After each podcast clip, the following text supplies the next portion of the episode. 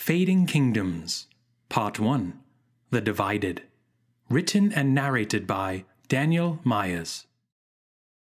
Chapter 1 The Fractured Four.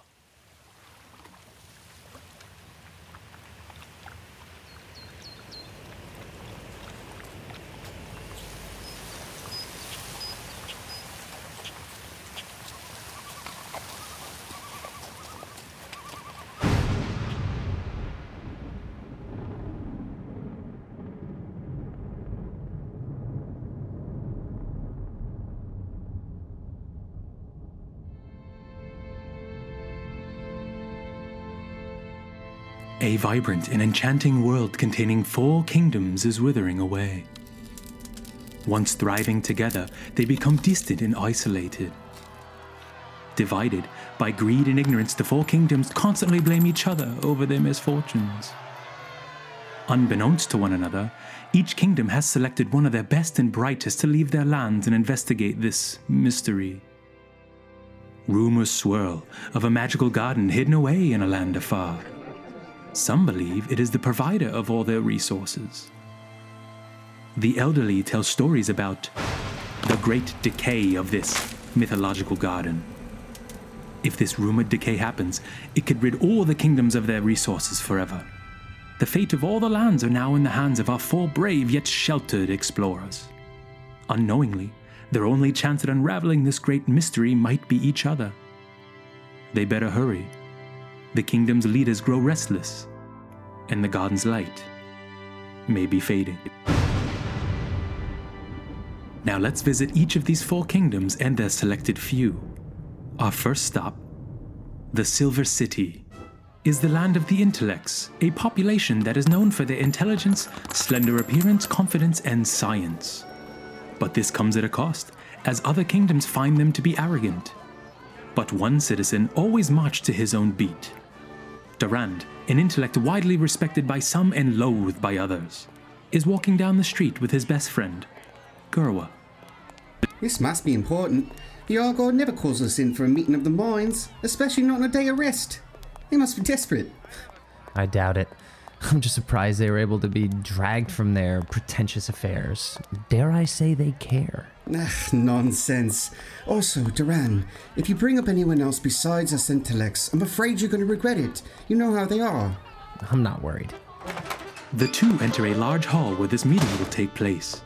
Five intellects sit in a circle. Durand and Gerwa complete the circle once they are seated. Nice of you to arrive. Late. My Highness, our apologies. We were. So let's begin. It seems that this recent famish is starting to affect the outer lands. Shame, really. I suppose we will take action. Suppose? Durand! I'm sorry, Durand.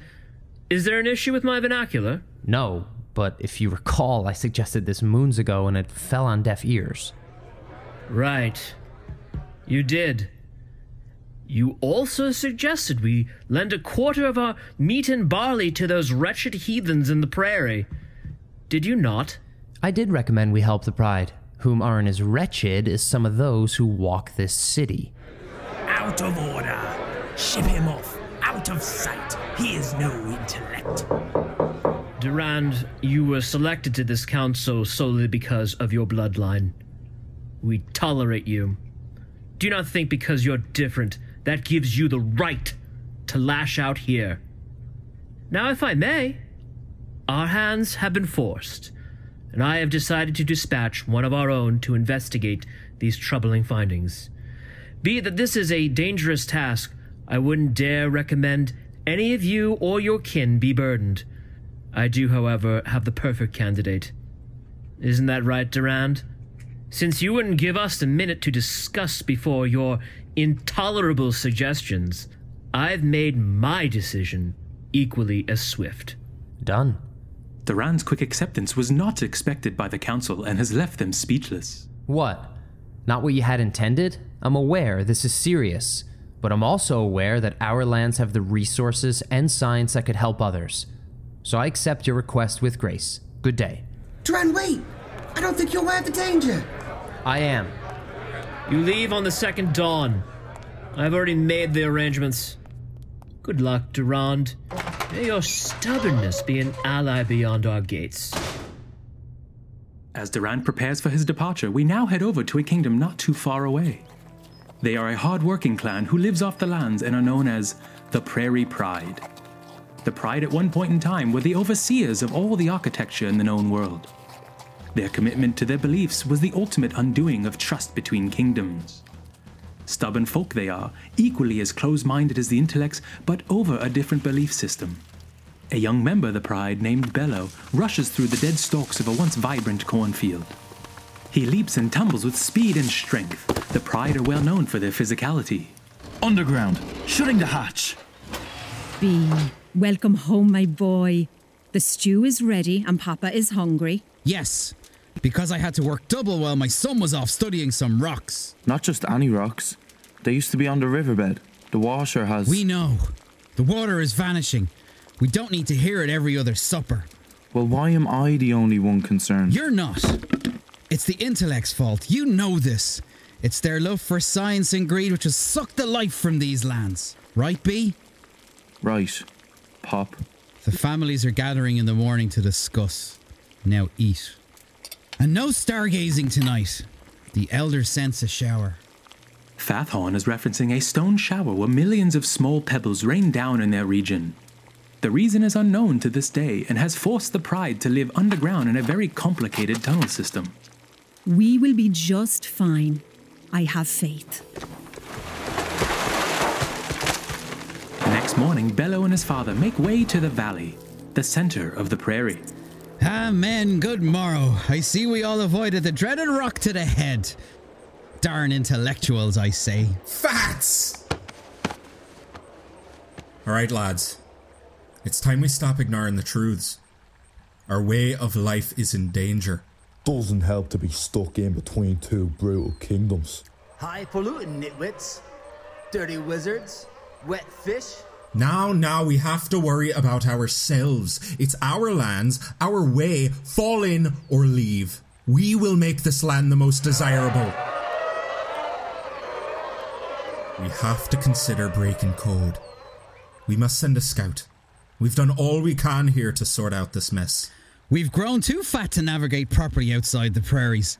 None of us could climb the high hill, swim across the sea of secrets, defend ourselves against trolls or skybirds. Va, speak for yourself. Ha! You had an entire pigwin last night. It was just a calf. Fats is right. We lack endurance. All of us. Except one. No! Father, what is it? I saw him sprint through our acre in seconds. He lifted our barley sacks like they were sunflowers. Fats, my closest friend, do you think I'd ask this of your family if we had a choice? Wait, they want me to go? Leave the prairie? No, B. You're not going anywhere.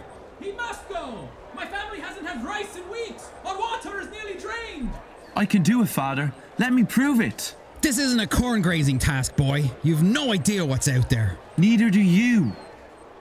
You're not the only one who's sacrificed. If the boy agrees to go, he goes. I'll go. I will discover what the cause of this drought is and bring back word and wisdom. Father, do not worry about me.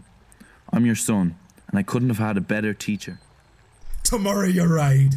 We break bread and drink ale tonight.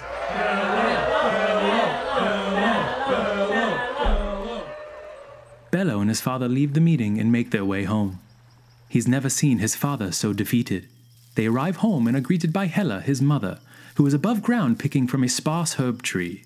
Hella, your boy leaves tomorrow. Searching for more rocks? He leaves the prairie. What? That can't be. He's just a boy. I'm a man, Mother. Silence! There is no other choice. I did not endorse this decision, but it's for the pride. He must serve. If he must go, I will prepare the last of our harvest tonight. I know the pride demands he drink ale, but I demand he stays in with his mother. I will not argue. The family spends the remainder of the evening inside eating supper and reminiscing. As the sun begins to set, there are grumblings throughout the lands. This earthquake felt no more than in the mysterious forests known as Enchanter. Commonly referred to as Enchanter's Forest, this tribe is the most reclusive of the four kingdoms. Also, they are the most feared as they delve in magic. When the four were united, the enchanters would send medicine and herbs to the other three. They asked for nothing in return except for privacy. Those in the Silver City were intimidated by the level of intellect the enchanters may have possessed, and the pride was suspecting of their generosity. No one really knows what an enchanter looks like, only that there are rumors of their non human appearance. But while they remain in hiding, there is no escaping the ill effects of current days, even for the enchanters. The final kingdom is a seafaring bunch known as the Nautics. They wander the known seas and live strictly off of fish and other types of game. The only reason they had to deal with those on land is for metals and lumber. They were once a faction of the intellects who broke away after decades of political infighting. They are calm by nature with similar features of those from the Silver City. They are ruled by a former member of the High Intellects named Jacques. Whereas the Intellects and the Pride have tens of thousands of citizens, there are only a few hundred of Nautics. Life is hard on the seas. Bay, he's starboard, ain't you watching him? Coral, the oldest daughter of her tribe, is navigating her boat through six foot swells with her brother Bay. Hold steady. Almost there. Almost there. Tie it down or we'll lose him. I'm trying.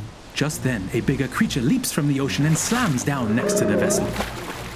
You said it's mother left for the migrations. I did, didn't I? We'll just have to lose her. Not dragging her calf, we won't. You want to eat this week? Coral is skillfully weaving the boat over large swells and away from this aggressive foe. This catch is vital, as the supplies from land have been sparse and their abilities to fish have diminished. Bay, tie yourself down. What? Why?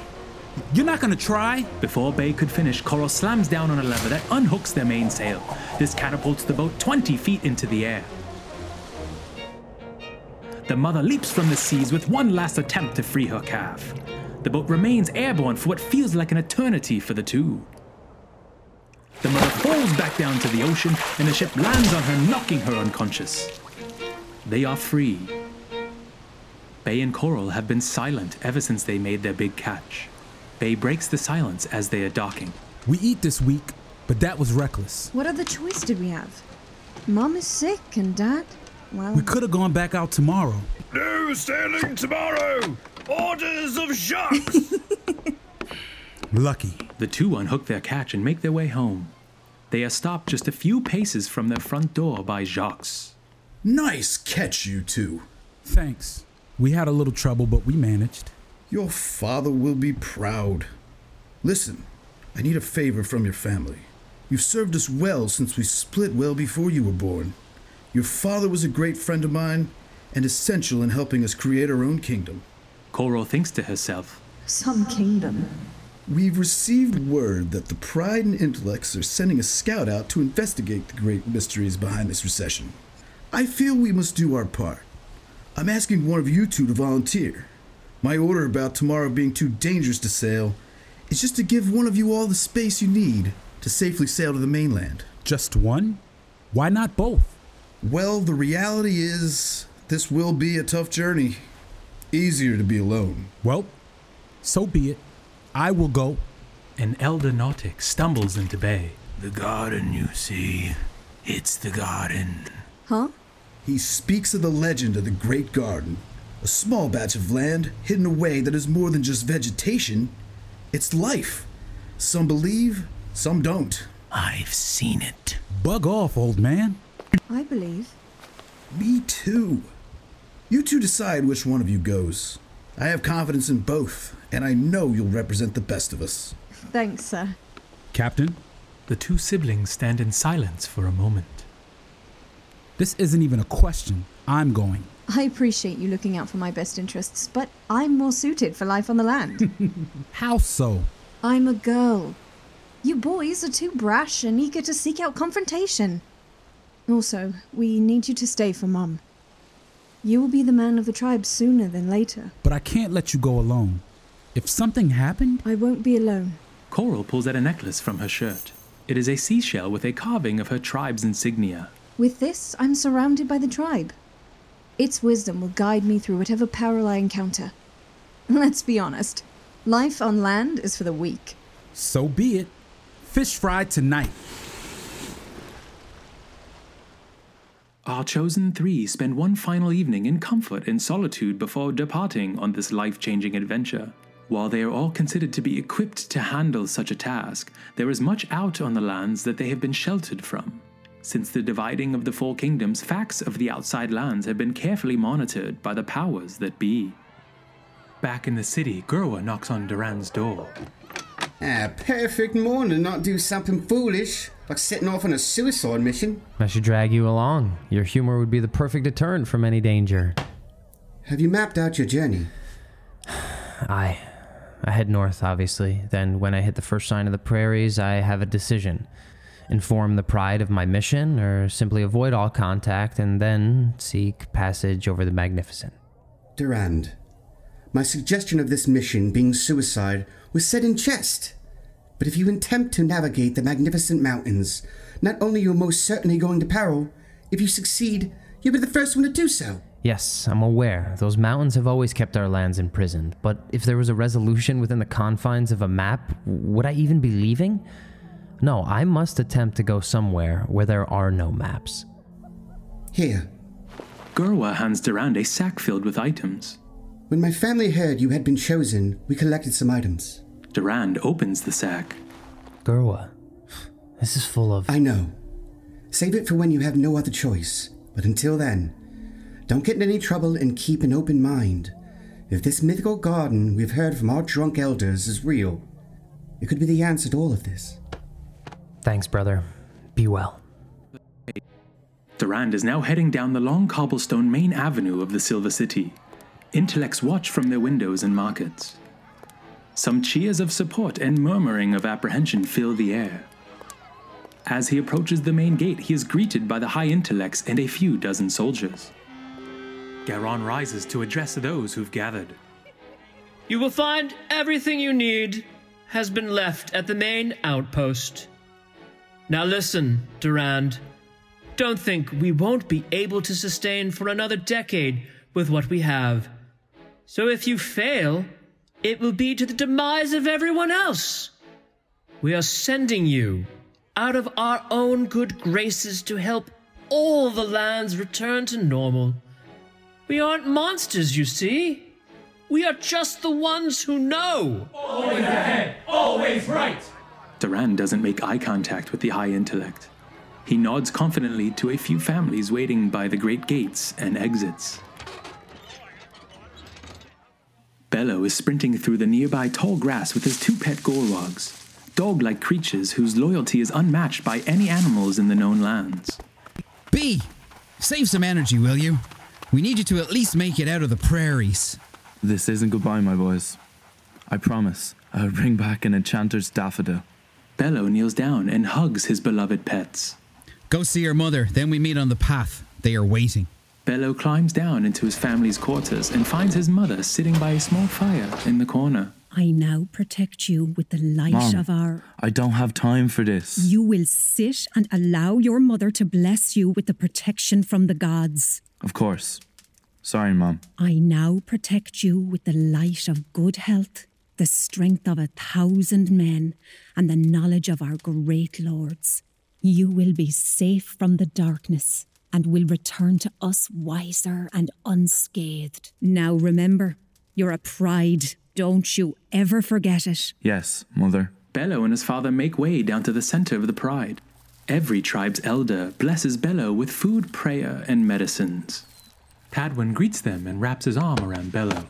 Bello, my boy, we have sent word to the outer tribes of your trip. They will give you whatever you need. Please keep moving, and if you come across any rumor birds, please send us updates. A rumor bird is a sarcastic creature that were essential for the trade and information amongst the four kingdoms. They are able to memorize up to a few sentences and are eager to serve for food of any kind, if you're able to deal with their jokes and sarcasm. Bello, you're more than capable of reaching the unknown region safely. I've all the confidence in you to be smart and avoid any tricksters, enchanters, witches, or worst of all, intellects. Anyone not pride are up to no good. Keep your head down and your senses up. Now go, my son. Bello hugs his father, and the sound of all the Pride elders humming a somber hymn resonates in the air.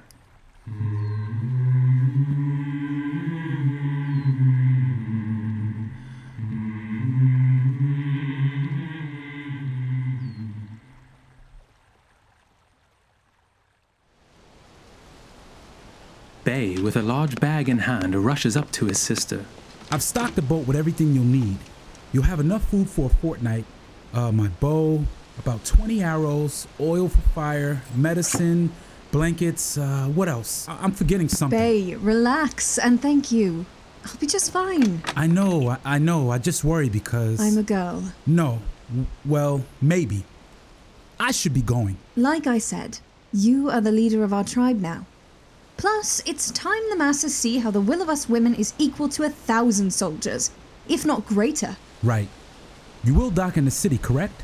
No, I've decided it's best to head around the bend and dock somewhere on the Pride's territory. But there's no safe docking zones I'm aware of outside of the city. What if. I'll be fine. Plus, docking in the city would just offer more headaches, which I don't need. You're probably right. Just keep an eye out for the shore snatchers. We haven't seen any for a long time, but that's because the city hunts them by their docking ports. Who knows where they've ended up? Now give me a hug. Let's head to the main market. They are waiting to grant you good fortune as you head off. No, I'm leaving now. You're the only one I need to say goodbye to. Everyone else can party without me. You know father will be. Goodbye, sister. Don't get wrapped up in all the politics on the mainland. Rise above it. I will. The boat heads off under a red morning sky of the great sea of secrets. Coral's now feeling the weight of what lies ahead of her as home drifts further away into the horizon. Chapter 2 A Solo Struggle Durand, chosen by the High Intellects, has been hiking through the Silver City's outer lands on his way to the furthest outpost. The outer lands have long been inhabited by a diverse group of drifters, all with the dream of being granted full citizenship. The truth is that hope is a false promise.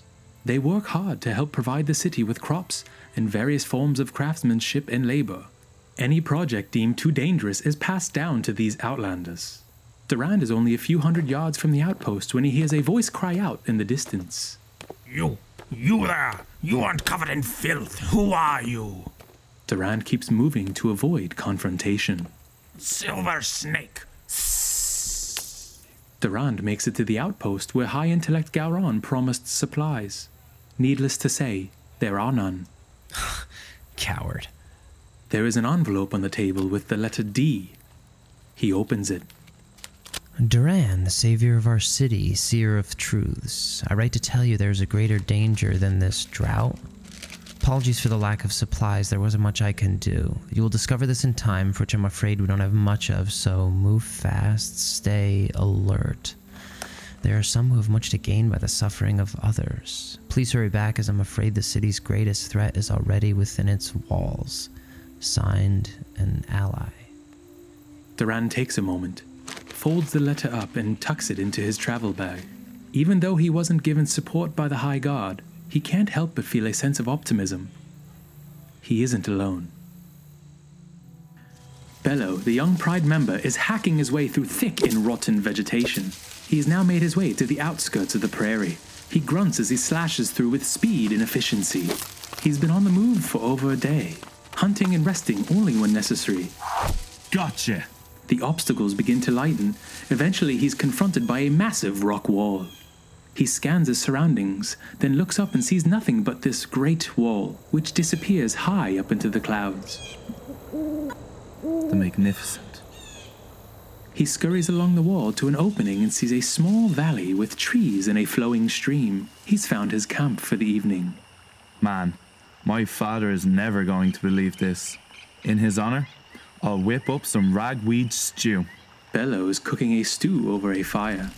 Then, he hears mysterious noises from afar. He stops what he's doing, grabs his hatchet, and yells out, Who goes there? I'm a member of the Great Prairie Pride and will defend myself accordingly. Silence for a moment. Then some rustling within the trees just a few yards away. Now, snickering can be heard from within the bushes. Come forth. Just then, a Gorwag leaps from the bushes and runs in circles around him. Oh, you scared me there, little fellow. You look just like my buddy back home. You hungry? The Gorwag sits and just stares at him. Something is peculiar about this one. Hmm. I suppose not. Bello, ignoring the Gorwag, turns back to tend his stew. A cold breeze blows on the back of his neck. He spins around and sees a tall cloaked figure standing where the Gorwag was just seconds ago. Holy, who the heck are you? This ominous figure doesn't respond. Where's the Gorwag? What did you do to it? I am the Gorwag. What? S- stop messing about. Believe what you want, boy. Aren't you a little far from home? What's it to you? Oh, nothing. Just curious. This figure, now floating, begins to slowly move around Bello. I must make it over the mountains. My reasons are my own. No need for tangents, young man. Perhaps I may assist you. How so? I'm not to be fraternizing with suspecting folk like yourself. No offense. None taken. If you wish to pass over the magnificent, it'll take more than just strength. What could you offer? Its movements are hypnotic. He circles around Bello, speaking softly and inducing a trance like state. I can offer much depending on what you can offer in return. If you need wings to fly over the mountain, you shall have wings. If you need food to help your muscles grow, a feast like no other shall appear. If you need sleep to help you rest your mind, a bed made of the finest fur shall appear. Bello begins to doze and is suddenly snapped out of it by the sound of his stew boiling over. Back off, witch! This witch pulls back its cloak and reveals a scarred face. No need for name calling. I mean you no harm. I, I don't believe you. I was warned about your kind. You're a wandering witch, aren't you? You lure in your prey with promises of riches, then steal years off their life for immortality. And who told you this? My people. The same people who pray to so-called gods. As their crops die and stones rain down upon them. Blasphemy! Only a witch would spew such nonsense. Then tell me, where are those all-powerful beings when you need them? Hmm? I, I don't need to explain myself to you. Bello begins to pack up his belongings, keeping a keen eye on the witch. Attempting to climb the magnificent at night. Brave and stupid. Let me help you, boy. No need for this tension. Go away! I'll leave you with a lesson. A sheltered little birdie doesn't know how to fly because it's never had to. Until it's too late.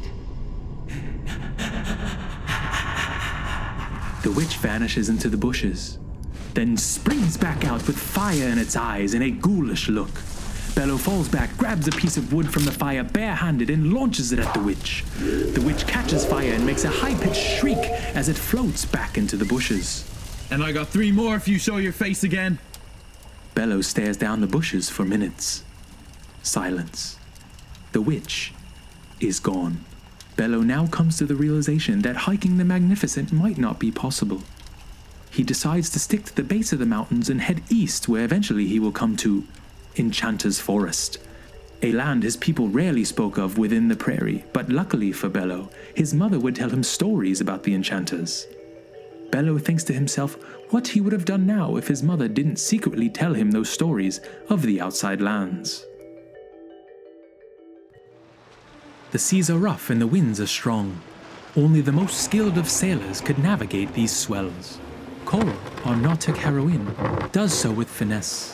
She has been sailing through the night, seeking the perfect spot to self dock. She avoided the Silver City's main port to bypass any unwanted encounters. The sounds of gulls overhead means that she is close to shore. Just then, in that moment, her mind lingers on the word shore. She knows what once dwelled along the shorelines, the stories she heard from the elders, the disappearances. People thought it was the will of the gods or some random sorcerers. Turns out, it was just them, shore snatchers. Feared by all not because of their size and teeth, but speed and intelligence. The nickname Snatcher was given to them because of their abilities to sweep a grown man beneath the surface within seconds, never to be seen again. Coral's laser focused. She can't afford not to be. As she drifts along the current, not far from shore, she begins to sing a hymn taught to her by her mother.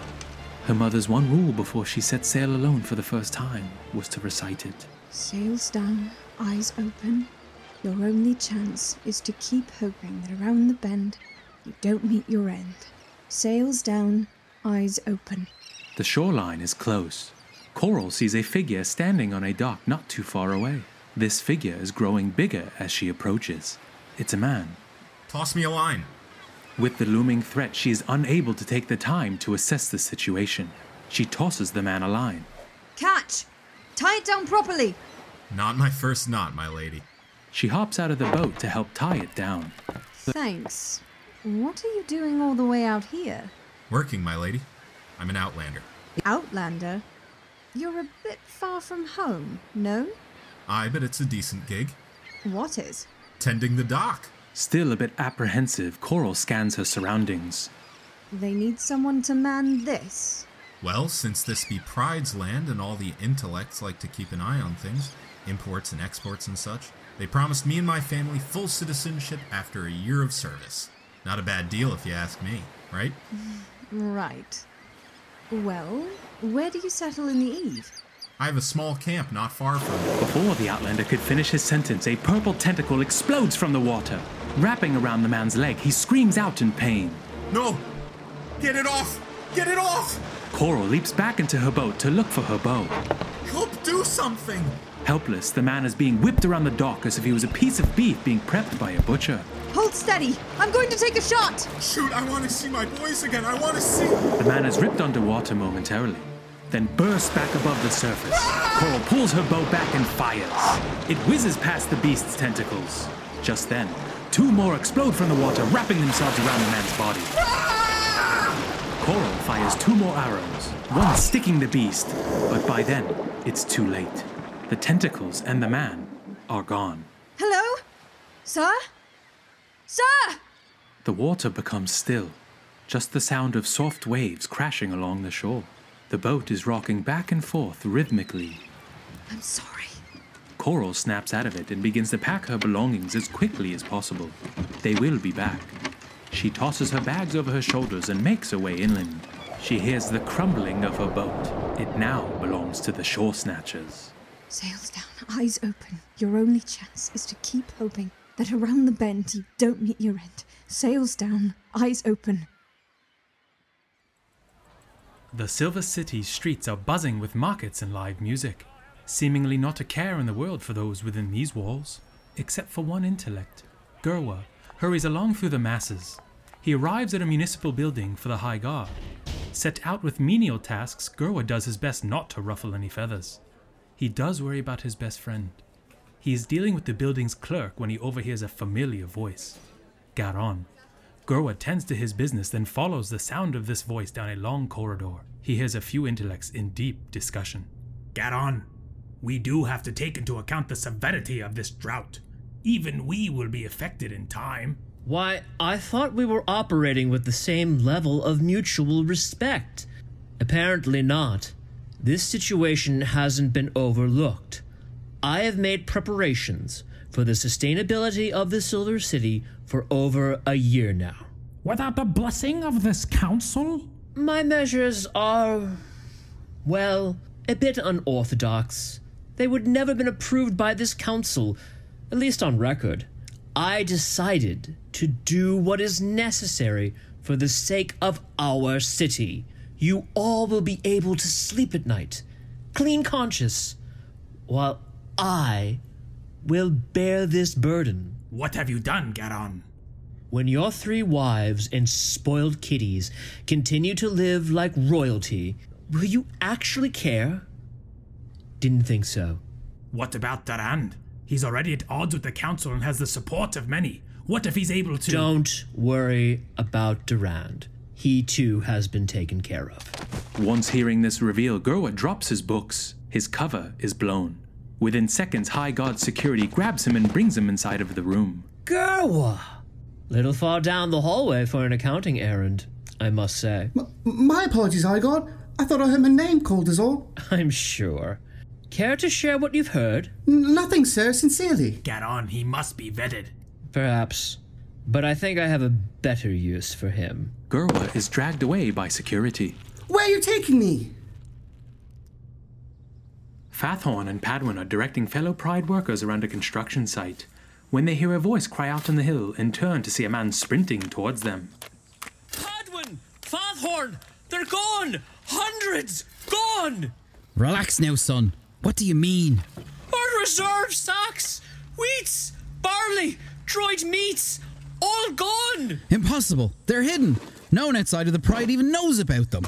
We have to confirm. I'll grab two steeds. Meet me at the top of the hill.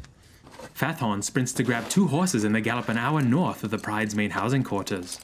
They arrive where the reserves have been hidden and find nothing but empty holes as far as the eyes can see. How can this be? It must have taken hours and a hundred men to dig it all up. Who was on watch this week? Bardwig. Didn't report anything unusual. Fats. Oh, Fats, what are we going to do? We must inform the Pride. Send word out to the outer huts. Bring Bardwig in for questioning. Intellects. That vile Goron, it has to be. Padwin, my heart agrees, but we must be sure. We can't confront the city without proof. Yeah! Padwin whips his horse and rides off fuming. Fathorn, still in shock, stares blankly out across the plains where the reserves laid just days ago. Just a half day's ride due east, Durand is stealthily navigating his way through the prairie. His time in the Silver Guard, the city's armed forces, has allowed him to move in secret. The day grows long and the sun trades places with the stars. Durand stops to set up camp and notices a bird staring at him from a tree. Bird, did he carry a message? The bird cocks its head back and forth, studying Durand. His hopes of this being a rumor bird vanish into the night. He prepares supper and lays to rest. An hour passes and he's awakened by the sound of a voice in the night. Shower's coming, must go. Shower's coming, must go. Get up. Durand, still in a daze, brushes this voice he hears off as residuals from a dream. He closes his eyes again, but within moments feels a sting in his head so intense he leaps from his blanket. Ow! The hell? Just then, one stone turns to two, then three.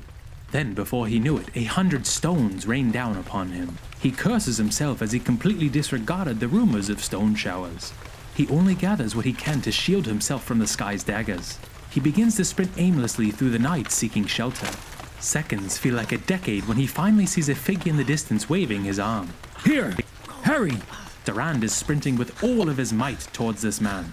He stumbles the final few yards and crawls into the hatch opening, yelling out in pain with every stone that slams against his body.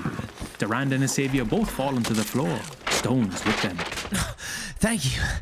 Thank you. Thank you. Thank you. Don't mention it. Another few minutes and you'd be unrecognizable. Would be a shame with that pretty mug you got. They're real. They're real. The showers. I always thought it was a myth. Where are you from, stranger? What's your name? Durand takes a moment, calculating the situation. He is aware the pride's ill will towards the intellects, but feels in this moment honesty is the wisest choice. My name is Durand Wellington, and I am from the city. Hmm. Right then. You'll see there's an unused hammock in the corner. Can rest there until the shower's over, then be on your way. Sincerely, thank you, good sir. If there's anything I can do to repay your good wills, please, just say the word. Durand senses the pridesman's change in tone. You can join us for supper. The pridesman who is walking away stops. Durand is surprised by this invitation. It would be an honor. Thank you. May I ask your name, Prideman? Bodwig, and I'm from the prairie. Durand follows Bodwig down a maze of hallways. They eventually enter a large dining area where there's just a boy, no older than 10 years old, sitting alone at a table. Meet my family. Oh, hello, young master. I am Durand. What a nice home you have. The boy doesn't respond. He's been like this for months. Ever since. Bodwig doesn't finish his sentence, but he doesn't need to. Durand senses his family has suffered. Mmm, smells fantastic. Because it's an honest beef, not that drivel you silvers call delicacy. right. Listen, I don't want you to presume that. Presume what, Silver? That we're all the same in the city. Because we're not. Meet one intellect, you've met them all, I say. Well, that's quite ignorant, I say. Silence hangs in the air for a moment. Durand bites his tongue and is aware he may have crossed the line being a guest. Apologies. The last hour or so has left me quite shaken. I mean no disrespect. Listen, Durand, you intellects have tried to lecture us for centuries. I've heard the stories. You wave your science and gratuitous dialects around in our faces as if you believe you're better. You're not. When a man dies, the gods don't count how many pigs he's owned or gaze at the shine of his jewelry. I do not look down upon anyone with a different belief system. I do, however, hope they would have the wit to see through the confines of tribalism. See? What are you trying to say? Bodwig stares down Durand for a moment. Then he grabs some bread and begins to devour it. Labeling anyone who is different gives your kind comfort. That type of closed mindedness is a poison, and the intellects are no different. The bread almost drops from Bodwig's mouth. A self aware intellect! Are you sure a wandering witch hasn't made its way into my home? Because I swear I see what looks like an intellect. I am no witch. I am also no adversary. The men stare down each other for another moment. The boy coughs, startling Durand. Then the boy stands up and walks towards his father. His father pats him on the shoulder and excuses him from the table. he misses his sister. I'm sorry. Does he have a mother? What happened to them? She died in childbirth. His sister vanished over a year ago. I have given everything I can offer to trackers and rumor birds to try and find her. Nothing.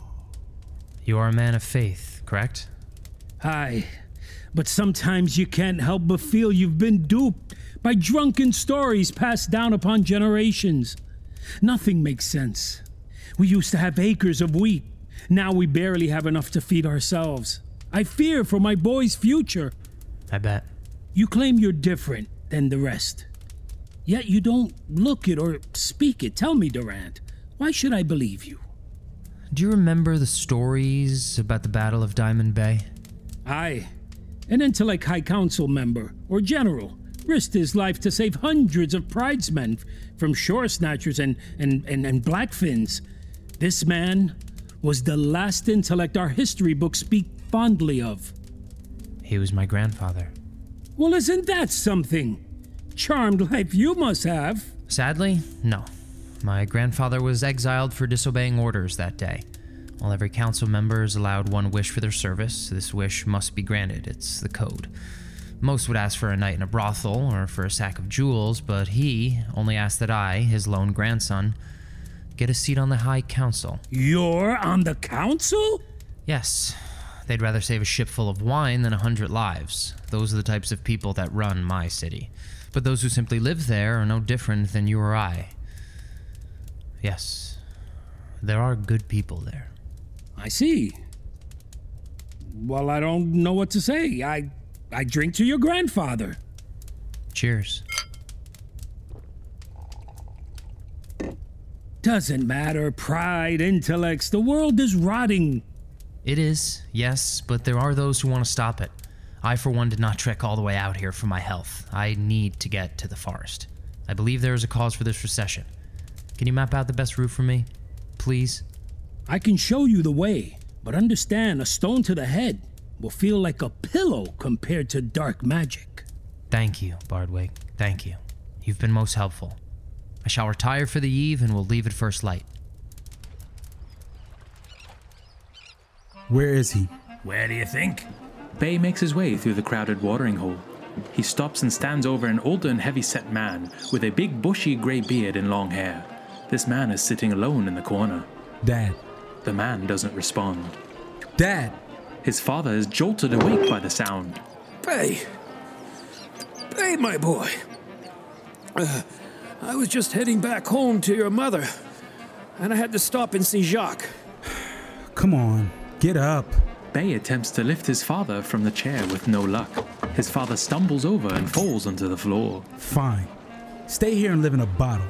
Just figured you should know your only daughter has left the island. Huh? What do you mean? They asked one of us to go investigate what's going on, like you're even aware. Why? Why is she gone? You're the man. Why did you send your sister? Bay's father is attempting to rise to his feet. His mood is becoming foul. You coward! Why did you let your sister go? Bay turns and heads for the exit. His father is still yelling towards him from the back of the bar. After a close encounter with the Snatchers, Coral has made her way north by a full day's walk. Sticking close to the shore, but far enough to avoid danger, she can't help but keep the sea in her periphery. Coral has never been inland far enough to lose sight of the water. As the sun is setting, Coral is distracted by a figure in the distance. After her last encounter left her traumatized, she is weary about another. Hey, you! Over here, please! Coral stops to survey the area. With no one else in sight, she decides to sprint over. Quick! Me brother's stuck. We need another to help pull him out. Pull him out of what? Mud pit. A mud pit is similar to quicksand. Yet at the bottom of a pit, a docile creature dwells to feed on any unfortunate creatures which happen to make a wrong step. R- right over there. Coral sees a man stuck up to his waist in a mud pit. I'll nail down some rope I have that'll keep him from sinking. Then we'll pull him out together. Yup, okay. Coral whips out an arrow and ties a rope around it. She then fires it into the ground. She tosses the other end of the rope to the man. Now grab my hand. She reaches out and grabs his arm.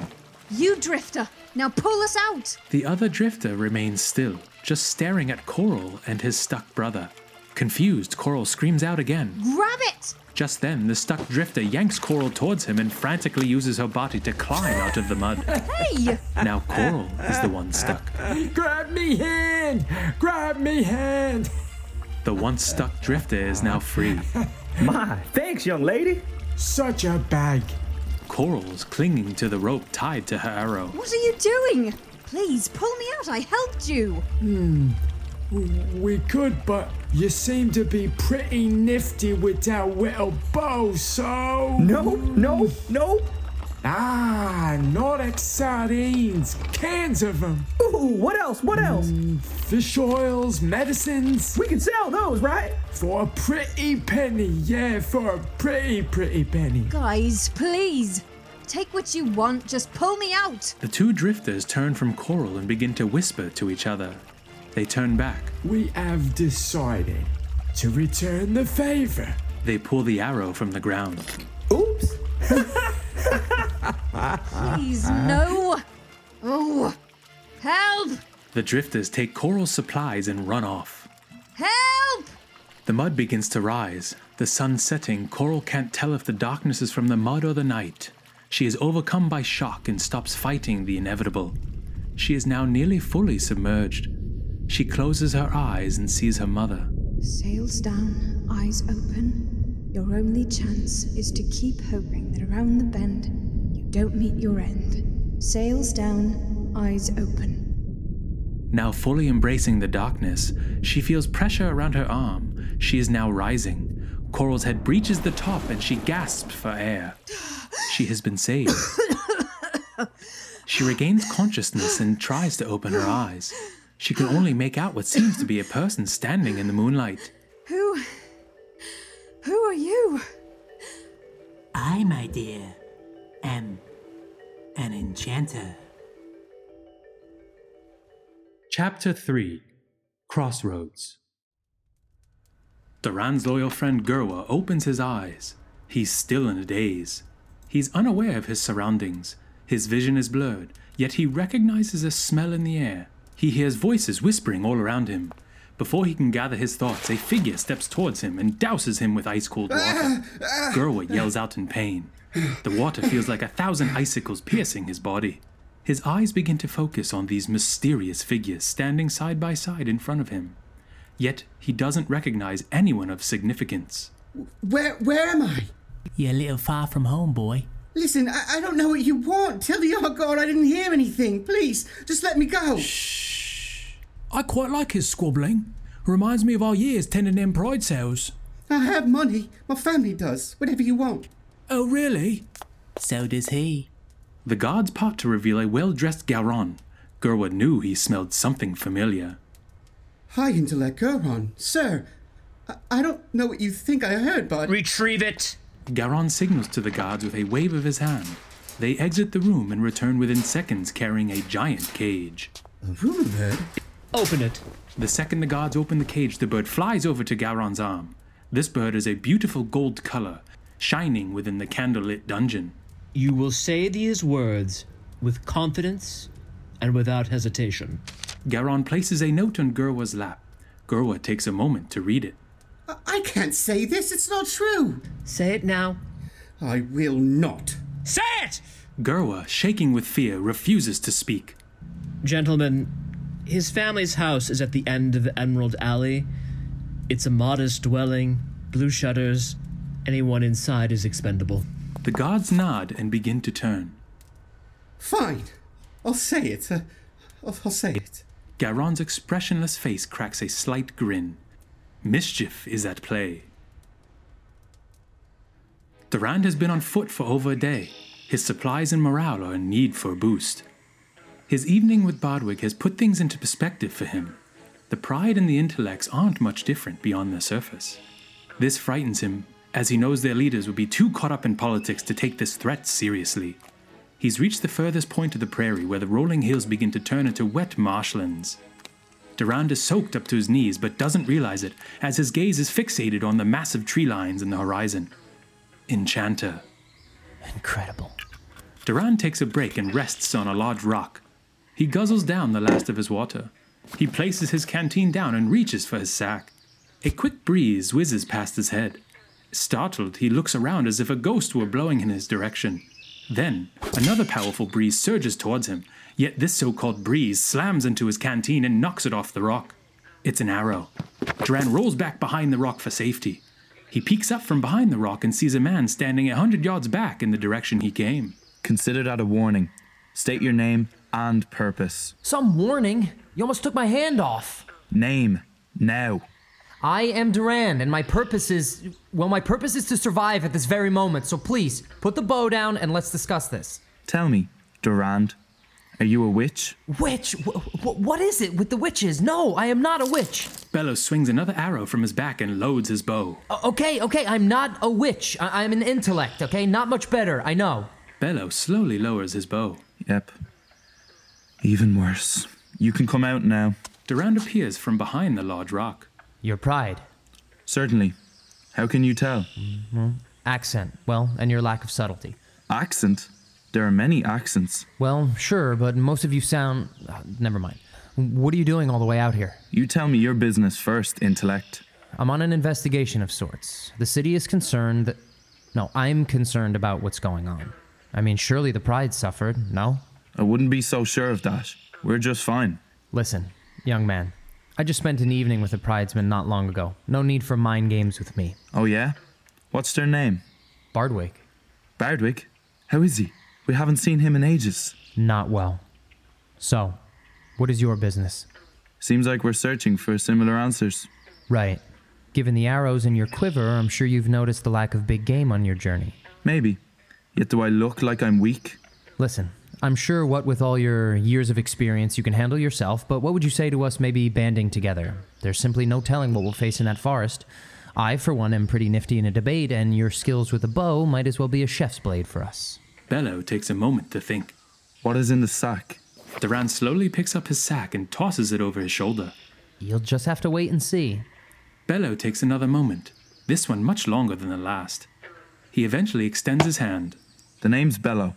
Let's get a move on. Having just narrowly escaped the clutches of death, Coral is standing in shock. Her clothes are wet and covered in mud. yet she can't stop staring at this enchanter. I really don't know what to say. Why did you save me? Save? Why allow you to visit your grave? Trying to be brave? Not so smart out here, my dear. Do you want something? I'm afraid they took everything I had. Took? The enchanter turns and runs up over a hill. Coral, confused, follows. Took, took! Come and take a look. They stole, they stole. Now they live in this home. Hmm. Coral notices the two drifters that had robbed her are face down in the mud. They are dead. Fearing the worst, Coral begins to backtrack. Before she can make a run for it, the enchanter addresses her again. I think these belong to you, is that true? The enchanter tosses her bag and supplies. Coral is struggling to catch them all at once. Yes? Yes, these are mine. Hmm. Wonderful! Now we won't talk, keep our eye for hawk. Do not be afraid, my dear. You have nothing to fear. I will take you to my home, a land few have roamed. You're taking me to Enchanter? I- I'm sorry. I don't know if I should go. Coral is both excited and nervous about this invitation. She has heard a hundred stories about Enchanter, some positive and some not. Either way, she realizes that her choices are slim. Hmm. Be wary of what you've heard. Few visits have occurred, many answers you will find. Hmm, food for the mind. Don't beg your pardon, as you might find a garden. Garden? You know where it is? Your people believe? The enchanter smiles and winks. Then it turns to jog north along the shoreline. Wait, I'm coming!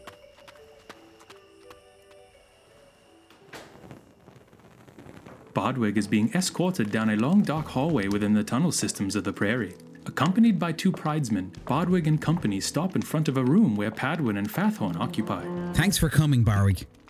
Please, come in and take a seat. Did I have a choice? Sit down. Relax, Pads. Listen, Bart. I'm aware, we're aware, that your family have suffered greatly. If the situation we find ourselves in wasn't so dire, we would have just brushed this off as coincidence. Spare me of your pleasantries. What are you babbling about? You know darn well why we dragged you down here. Bodwig aggressively rises to his feet, Padwin doing the same. You watch your tone, Pads.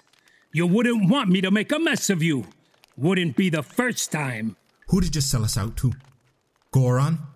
Enchanters? The wet fish of the sea? Who paid the highest price? Sit down, both of you. Fisticuffs won't get you home to your boy any sooner, or bring you back the reserve sacks. We're pridesmen. Act like it. All the men slowly return to their seats. Reserves? What happened? All of our sacks have been stolen within the last day or so. All of them.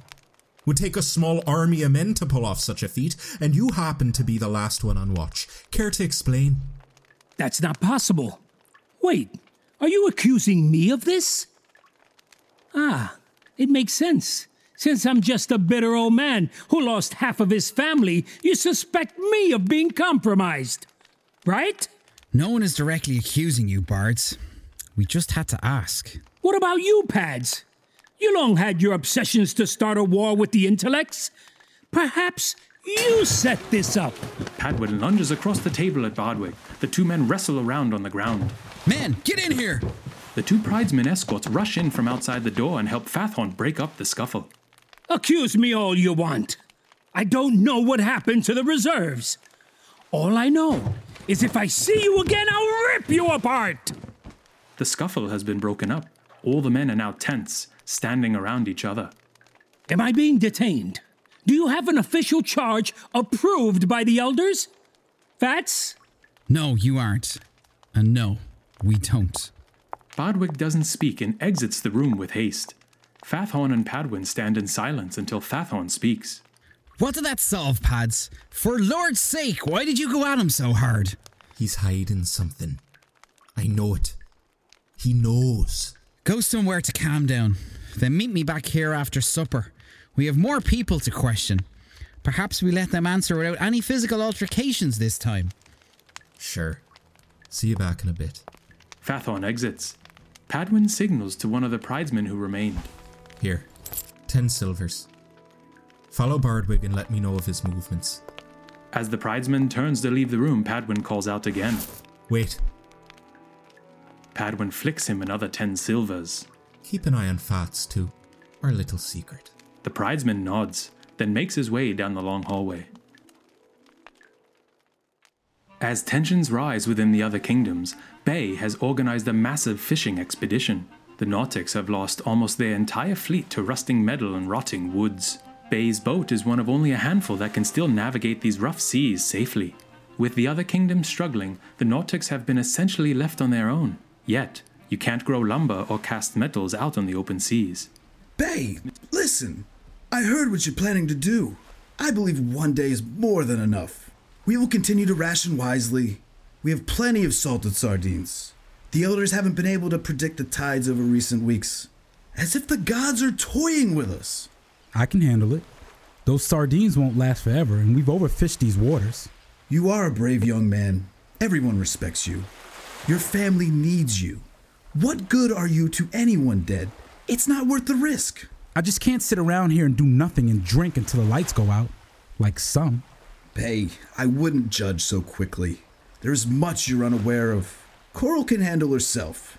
Do not bear any guilt over her departure, nor assume we're taking the situation lightly. Fine. If I can't help her, please allow me to do what I can for us. Four days.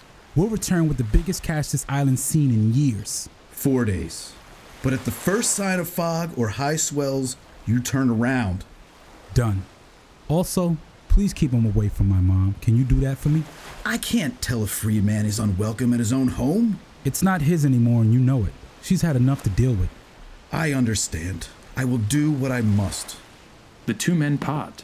Bay heads down towards his boat and is greeted by five other Nautics. They're all stocking their vessels with supplies, hooks, spears, and ale. Bay, I bet I reel in the first mongrel. Keep dreaming, Simon. Not with those twigs you call poles. Ha! All right, everyone. The elders told me they sent schools of mongrel, grey groupers, and more due east. Untie, hoist your sails, and let's go. The six boats all depart the docks and are sailing in unison. The seas are relatively calm at the moment, but who knows how long that will last. Bay's father watches them disappear into the horizon, drink in hand. Bello and Durand, now banded together, have stumbled upon a small cabin at the base of Enchanter. Hold steady. Let's think about this for a second. Think? It's probably just a bunch of drunk drifters. Who can be extremely dangerous. Or just drunk. Durand signals to Bello, and they tiptoe their way towards the cabin. Durand peeks inside. Drunks, right? And more. Definitely users in there. We need to be careful. Keep your eyes open. They're usually harmless, but you occasionally get a tweaker. So what do we do? Well, we go grab a drink. The two enter the cabin, surprisingly unnoticed. hey, cuties, can I fix you something? Why is she talking like that? Enchanter's dust. Why, yes, we'll take two house specials, of course. you got it! Dust. It's a popular tobacco made from rare plants found in the forest. Makes you laugh uncontrollably, amongst other things. We have dust dens in the city also, places you want to stay away from. Doesn't sound so bad. It's not, unless you get a case of the giggles at the wrong time. Then, last laugh will be on you. Here you go! Thanks, dear. They make their way to an empty booth made of rotting tree trunks. Who are these people? Like you said, drifters, former pride, intellects, you name it. Everyone's here just trying to escape. Escape what? Ah, forget it. Let's finish this and be on our way. Uh, excuse me, good sirs. A large man, drunk and unstable, forces his way into their booth. Pardon you? okay, it's okay. Hello, good sir. What did you call me? The man stares down Durand and Bello, tension in the air. Bello slowly reaches for his blade. Ah! You should have seen your faces!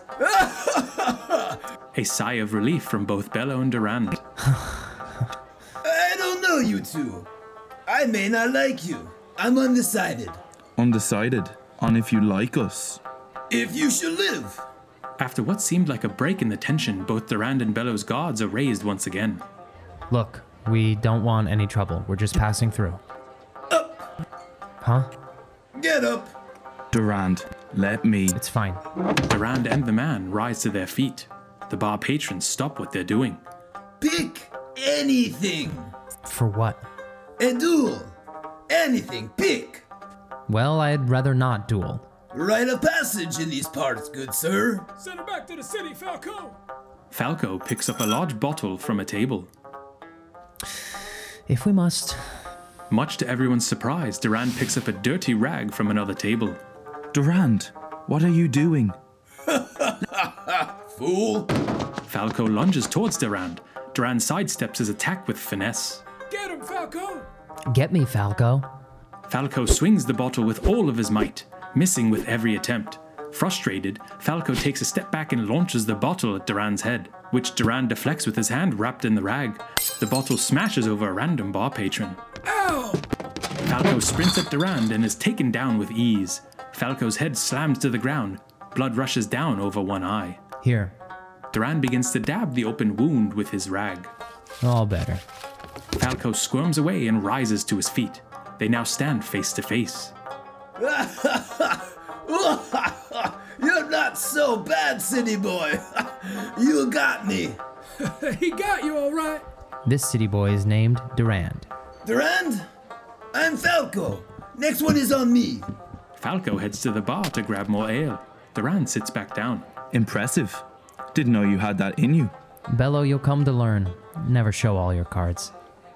What do we do about this oath? Hmm, I don't know. I'm thinking we entertain the second drink and see what intel we can get. Intel? From that drunk? Ah, I sense that drunk's seen a thing or two. Falco makes his way back to the table. Shrumel, best they've got. Thanks, Falco. This one's to you. Listen, are you familiar with the forest? Of course. Why do you think everyone is so happy here? I am a dust gatherer. That jewel didn't seem so happy. My young, strong companion and I need to make our way through the forest, yet we are unaware of the way or the dangers. Anything you can tell us would be greatly appreciated. Okay, let's go. Go? Falco rises to his feet, chugs his ale, and makes his way to the door. What the? Let's go, let's go. Bello, come on. Come, come. Pretty lady, a few for the road with haste. okay, Falco, try not to fall into a mud pit this time. I have a bad feeling about this. The three men exit the bar and head into the forest. Bay and company have been sailing for most of the day. Bay, when should we drop our nets? Not much further. Oh, we've been out here for hours. If not now, when? Bay drops his sail and coasts to a stop. The others follow suit. My brave nautics, I have an admission. I did not set out to fish. Not fish? What in the salty pearl are you saying? I use this as a diversion. I'm going to search for my sister. Bear, you're our best fisherman. You can't leave us out here. I'm not the best. Hey, Simon, how many mongrel did you catch last week? Huh? Twelve. Twelve, which fed hundreds. And Reef, who else can reel in a hundred pound tuna? I have faith that you will bring back more than enough to keep your families full. I, however, only have my sister. I can't sleep until I know she's okay. What should we tell your father? Jack? The truth. Bay raises his sails and begins to head away from the pack. Coral and the Enchanter arrive in the forest. She has never seen such bright and vibrant colors. The trees are endless, plants and wildlife is abundant. This is beautiful. Everything seems so. Alive, alive! Yes, alive. The Enchanter grabs Coral's hand as they navigate the forest. Almost home, almost home, a place where I have grown, grown, grown. Bushes and branches scrape against Coral's face. The humidity has risen and her legs are exhausted. I'm sorry, I need to rest. Please. Almost there. Stay on your feet if you dare. Almost there. Coral rolls her eyes and continues to jog alongside the Enchanter. Her chest is heavy and is moments away from collapsing, but a series of lights catches her attention. Her and the Enchanter reach an opening where they are greeted by massive trees. Look up, look up. Coral is mesmerized. She has never seen such beauty. Wow! They must be a hundred feet high. They are. Not far now. Where are you taking me? You'll see. Stay with me. They reach a massive spiral staircase that wraps around a tree as high as the eyes can see. Someone you should meet. Stay on your feet. They make their way upstairs and enter a large room within the tree. There must be hundreds of rooms in every tree. How many of you are there? The enchanter holds up one finger. One? I've seen at least a thousand of you already. One. Okay then. A group of enchanters are rhythmically dancing in unison. The room is filled with smoke, yet Coral doesn't cough. Who are they? Mm, shh, Give them a chance. Watch them dance. The enchanters move with grace, but once Coral's presence is noticed, they all stop and immediately turn to face her. Um, sorry to interrupt. Hi. I, uh. Well, say something. Um, I, I have returned with one. My search is done.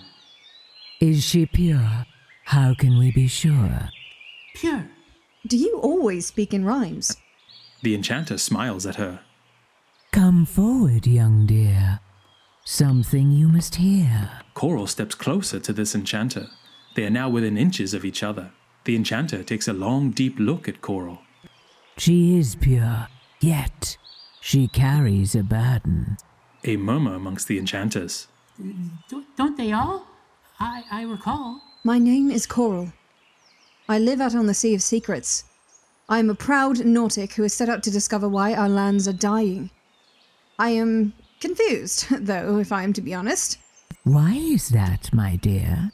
Your forest, it's so rich with life. Why haven't you been affected? What makes you think we haven't? Sorry?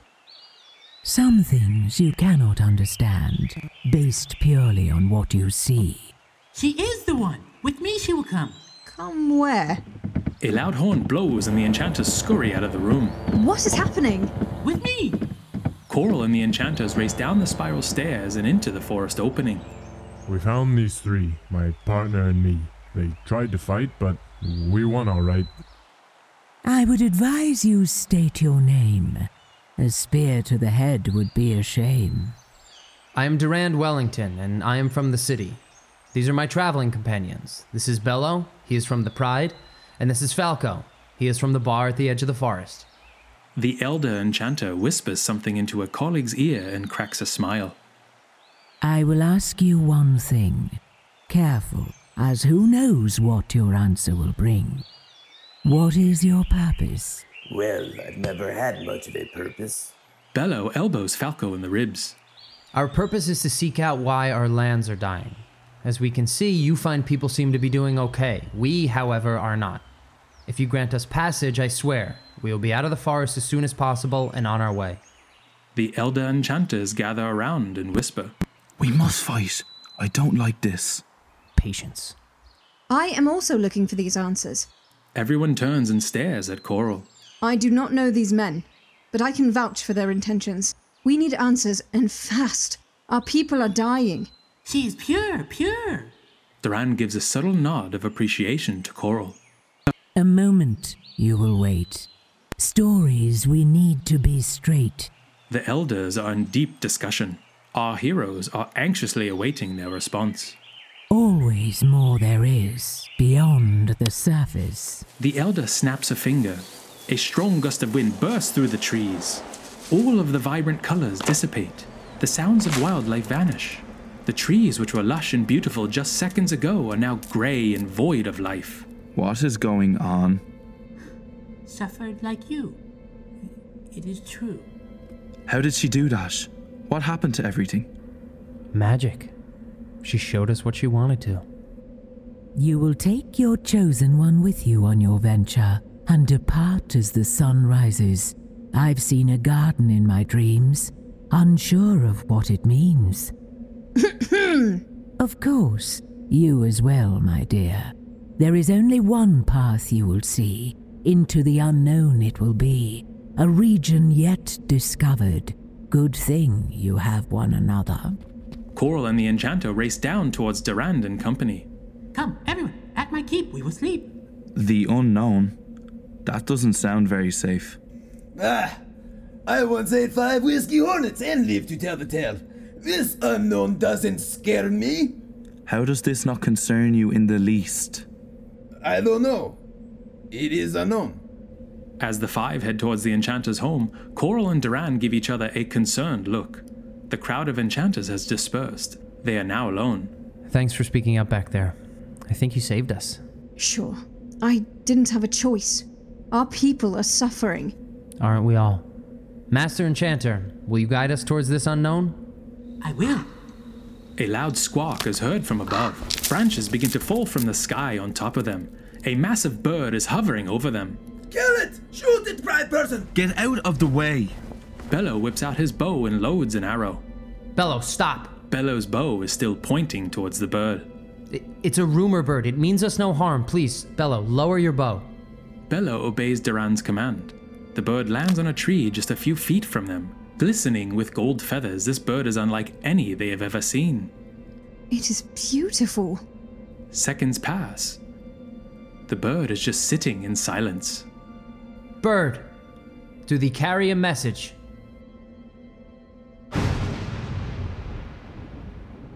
The end of Part 1, The Divided. To be continued in Part 2, The Unknown. Written and narrated by Daniel Myers.